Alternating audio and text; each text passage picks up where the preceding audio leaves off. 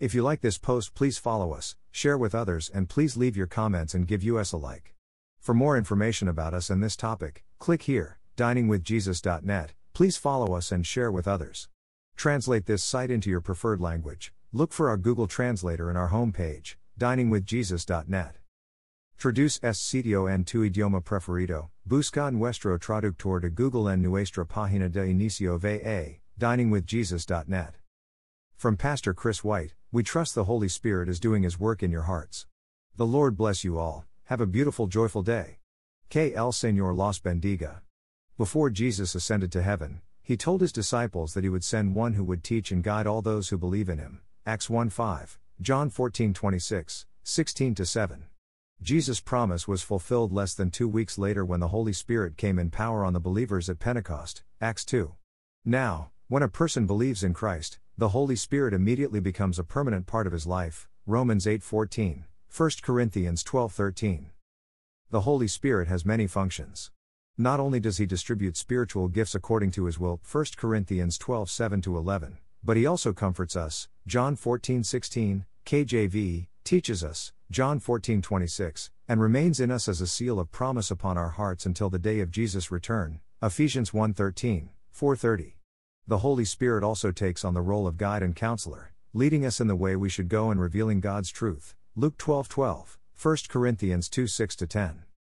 But how do we recognize the Spirit's guidance? How do we discern between our own thoughts and his leading? After all, the Holy Spirit does not speak with audible words. Rather, he guides us through our own consciences, Romans 9 1, and other quiet, subtle ways. One of the most important ways to recognize the Holy Spirit's guidance is to be familiar with God's Word. The Bible is the ultimate source of wisdom about how we should live, 2 Timothy 3:16, and believers are to search the scriptures, meditate on them, and commit them to memory, Ephesians 6:17. The word is the sword of the spirit, Ephesians 6:17, and the Spirit will use it to speak to us, John 16:12 14, to reveal God's will for our lives, He will also bring specific scriptures to mind at times when we need them most. John 14:26. Knowledge of God's word can help us to discern whether or not our desires come from the Holy Spirit. We must test our inclinations against scripture. The Holy Spirit will never prod us to do anything contrary to God's word. If it conflicts with the Bible, then it is not from the Holy Spirit and should be ignored. It is also necessary for us to be in continual prayer with the Father. 1 Thessalonians 5:17. Not only does this keep our hearts and minds open to the Holy Spirit's leading, but it also allows the Spirit to speak on our behalf. In the same way, the Spirit helps us in our weakness.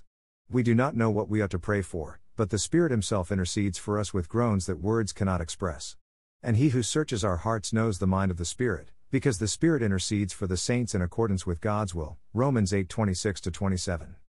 Another way to tell if we are following the Spirit's leading is to look for signs of His fruit in our lives. Galatians 5:22. If we walk in the Spirit, we will continue to see these qualities grow and mature in us, and they will become evident to others as well. It is important to note that we have the choice whether or not to accept the Holy Spirit's guidance. When we know the will of God but do not follow it, we are resisting the Spirit's work in our lives. Acts 7:51, 1 Thessalonians 5:19, and a desire to follow our own way grieves him. Ephesians 4:30. The Spirit will never lead us into sin. Habitual sin will cause us to miss what the Holy Spirit wants to say to us through the Word. Being in tune with God's will, turning from and confessing sin, and making a habit of prayer and the study of God's Word will allow us to recognize, and follow, the Spirit's leading. Copyright Copyright 2002 to 2019 Got Questions Ministries. All rights reserved.